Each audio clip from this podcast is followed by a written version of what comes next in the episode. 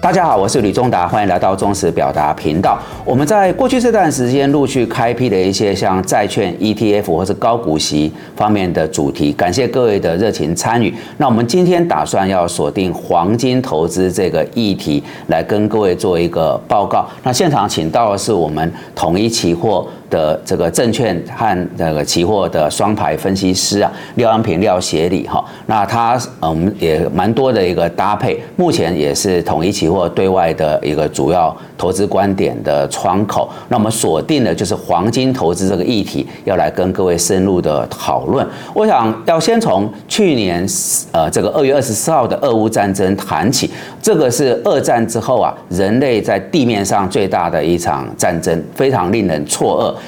接着就是三月十六号，美国结束了为期十四年的极度宽松印钞，开始走向我们后来这一年多所经历的所谓的暴力式的升息、强劲的紧缩。而我们看到的就是，无论是政治或是经济金融，都有比较大的一个震荡。那走到这里，呃，美股、台股也是上下的一个起伏，而台湾的出口连续一年多都收黑。我们也看到。包括电子跟船产，从新冠疫情之后的后遗症还在处理，也在打库存。那我们也有呃预期到，可能到第四季来讲，库存的调整告一段落，慢慢的迎接复苏。哦，就这样简单回顾将近呃两年左右，我们所经历在全球国际关系、地缘政治跟经济金融上面的这个呃呃跌宕起伏。那往前展望，二零二四年，我们认为就是美国的升息循环已经走到尾巴，甚至有机会迎接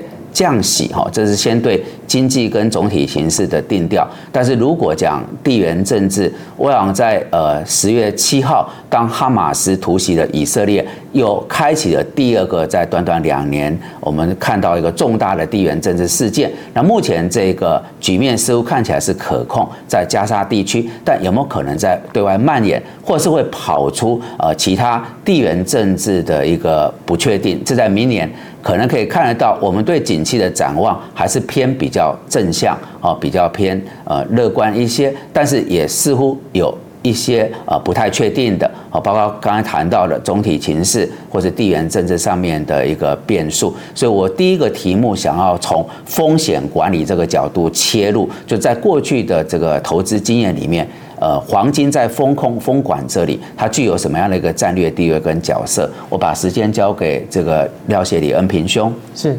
啊，我想哦。大家听到黄金，第一个都会想到是一个对抗风险啊、保值性这样的一个商品啊。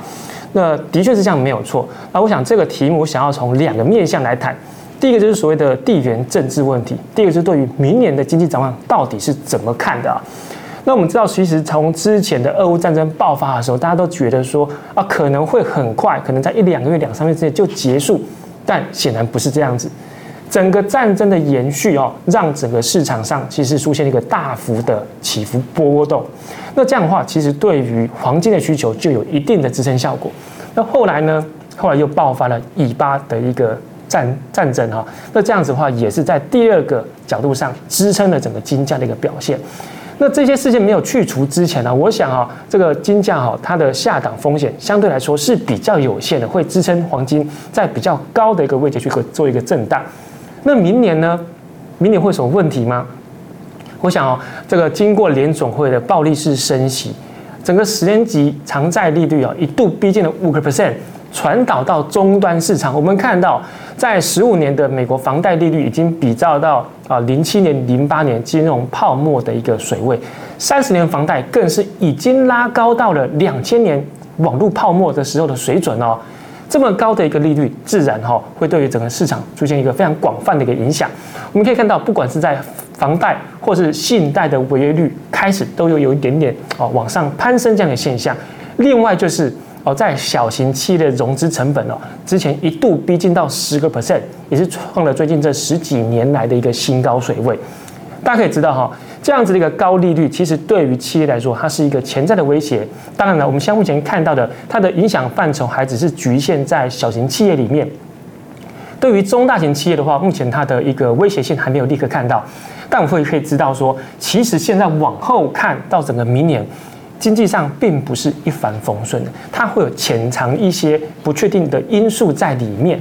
那所以呢，明年的走势呢，它不会是一个偏向于大多头，从年头涨到年尾那种疯牛行情，而是一个震荡刷起比较剧烈的那个环境。那在这样子的大环境底下呢，当然了，就提供了市场上一定的避险需求，因此黄金自然就会进入投资人的目光之中了。好，谢谢恩平兄哈。那我想第二个问题，我们想针对呃联总会美国的货币政策跟通膨情势，无疑的也是从历史的脉络来看，每一次联总会的升降息，它的通膨或是走向一个比较通缩啊极度宽松货币政策，都对黄金的价格也造成立即而明显的效应。那我们可以这么讲，在过去的这将近二十年了，历经了一个高度的全球化，我们也很习惯是一个。低利率、低通膨、高成长的环境，所以当去年的三月中旬，美国面临四十年来最严峻的通膨，那开始呃所谓的暴力式升息，去年一整年是升了十七码，那到这里是已经合计升了十一次二十一码。可以这么讲，大概在金融市场没有超过二十年以上年资的都没有经历过，哦，是这样一个联准会的强劲紧缩。那现在我们认为它是一个走到尾巴了，哦，慢慢的有一些觉得七月份的那一场 FOMC 会议。应该就是这一轮啊，美国利率政策的一个最后一次的升息，后面就停住了哈。那以现在的这个联邦利率的位置啊，它其实跟两千零七年次贷风暴爆发前是相当的。那美国的房贷利率其实也是呃。目前差不多也在零七年那样的水平，就开始有谈到会不会有所谓的金融风暴，因为通膨的一个严峻啊，暴力是这个连续性的紧缩啊，对于金融市场它承压有没有风暴可能？我在这边因为一直被提问，我很清楚的跟各位说不会哦，因为美国劳动力市场还有相当的韧性哦，然后。美国的这个大咖的企业，它本身有不错的一个财务的底蕴，哈，这个都是呃稳住整个经济的呃局面。然后，殖利率啊，最近有比较明显的收敛，哦，这都反映出来一个稍微紧俏的一个金融紧张有缓解一些。所以，我觉得此刻我们已经排除掉呃最大家担心的金融危机，但是显然这个联邦利率啊。通膨到目前为止还是不断的在影响金融市场。我们也几次提到，美国联准货币政策是决定总体经济循环还有金融市场周期之目。所以我接着就要请教恩平兄廖协理，针对美国这次的通膨还有它联邦利率的这个变动，又怎么把这个黄金带进来来看黄金投资布局这个议题呢？好，那我想哈，我首先先澄清投资人还蛮常提问的一个问题，他说。呃，听说专家都在讲利率的价格如果往上，对于黄金来说好像是比较压抑。为什么？其实这个不难理解啊。你想想看，你把钱放到银行去做定存，一年之后它是有利息的。可是呢，你如果把黄金锁到保保险柜里面，一年之后它会旁边长小黄金吗？不会嘛。黄金不孳息，所以在高利率的黄金呃利利率之下，对黄金是有一些冲击的效果。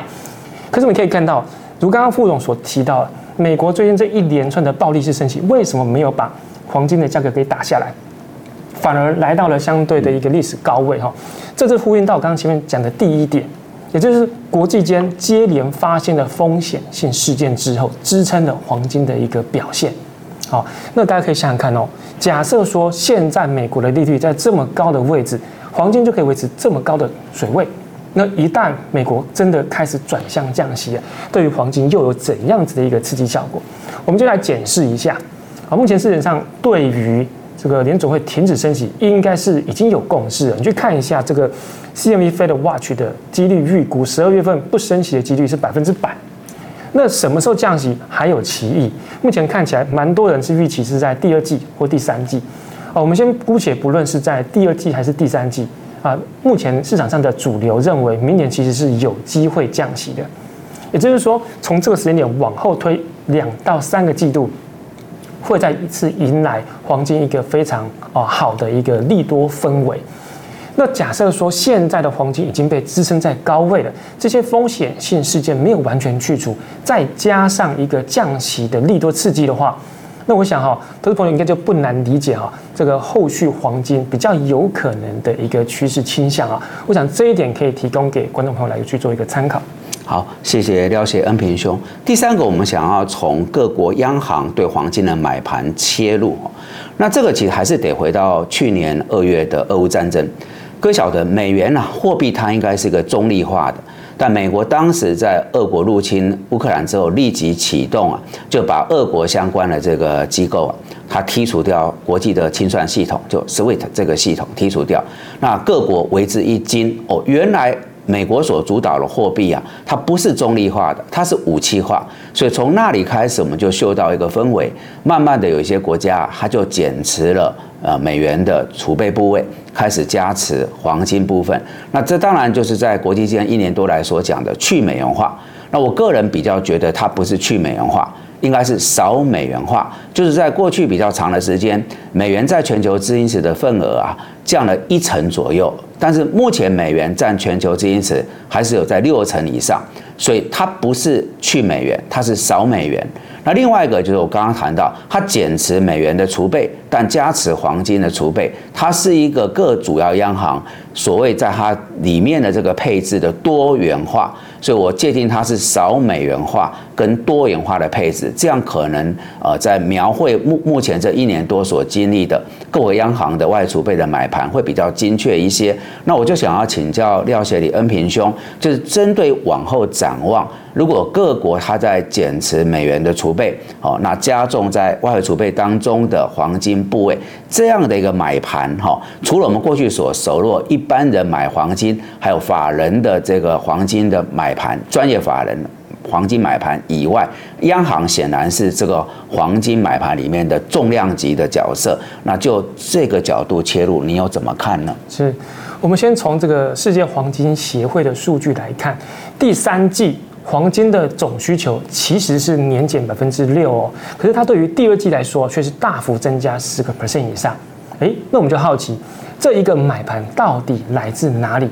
你仔细去看数据会发现哦，主要是透过央行的大量买进哦，所以才造成整个需求往上一个增温哦。这也刚刚哦呼呼应到刚刚副总所提到的，央行的买盘是一个非常重要的推手。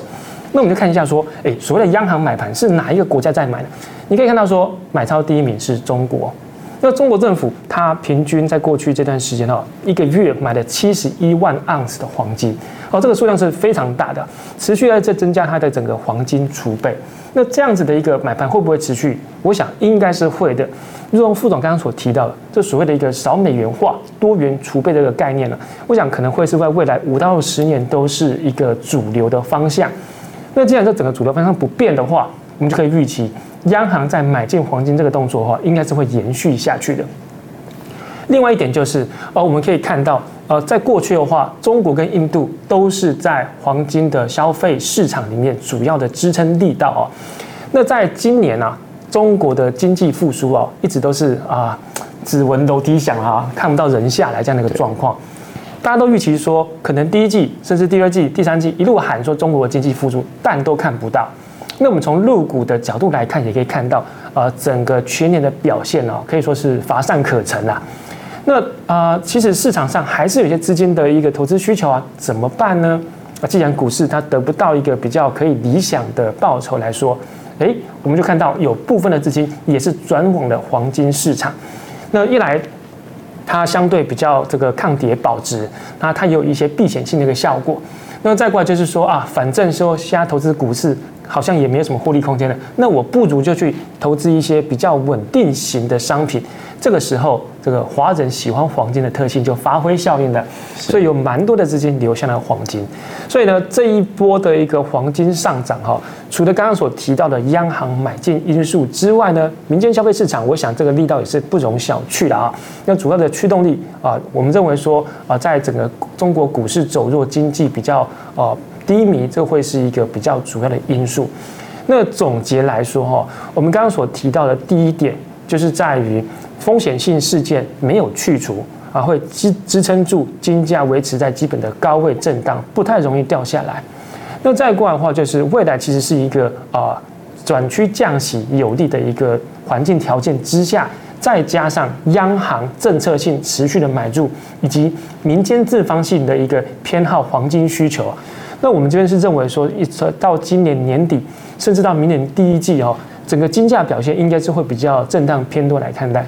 好，感谢恩平兄啊，在我们两人刚刚的对话里面，大家可以发现，黄金这个事情，它不是纯粹只有产业经济，它背后其实也有中美角力、国际关系的一个联动，是比较特殊，跟一般金融商品稍微不一样的一个特质哈。那也可以凸显出，在您的资产配置里面，黄金应该是要一定程度的一个配置。那一般实物上，我们。至少我自己给客户建议，大家抓一层上下，哦，这是大家参考。好的，那以上是我们今天为各位所准备的内容。那如果各位觉得这些讯息啊有助于您的判断跟操作，敬请记得帮我们按赞、订阅、分享跟开启小铃铛。也感谢廖学恩平兄到现场跟我们大家做参与，谢谢各位，拜拜，拜拜。那欢迎各位啊，能够呃定期保持收看，我们大家在这个频道上面更多的这个相会交流。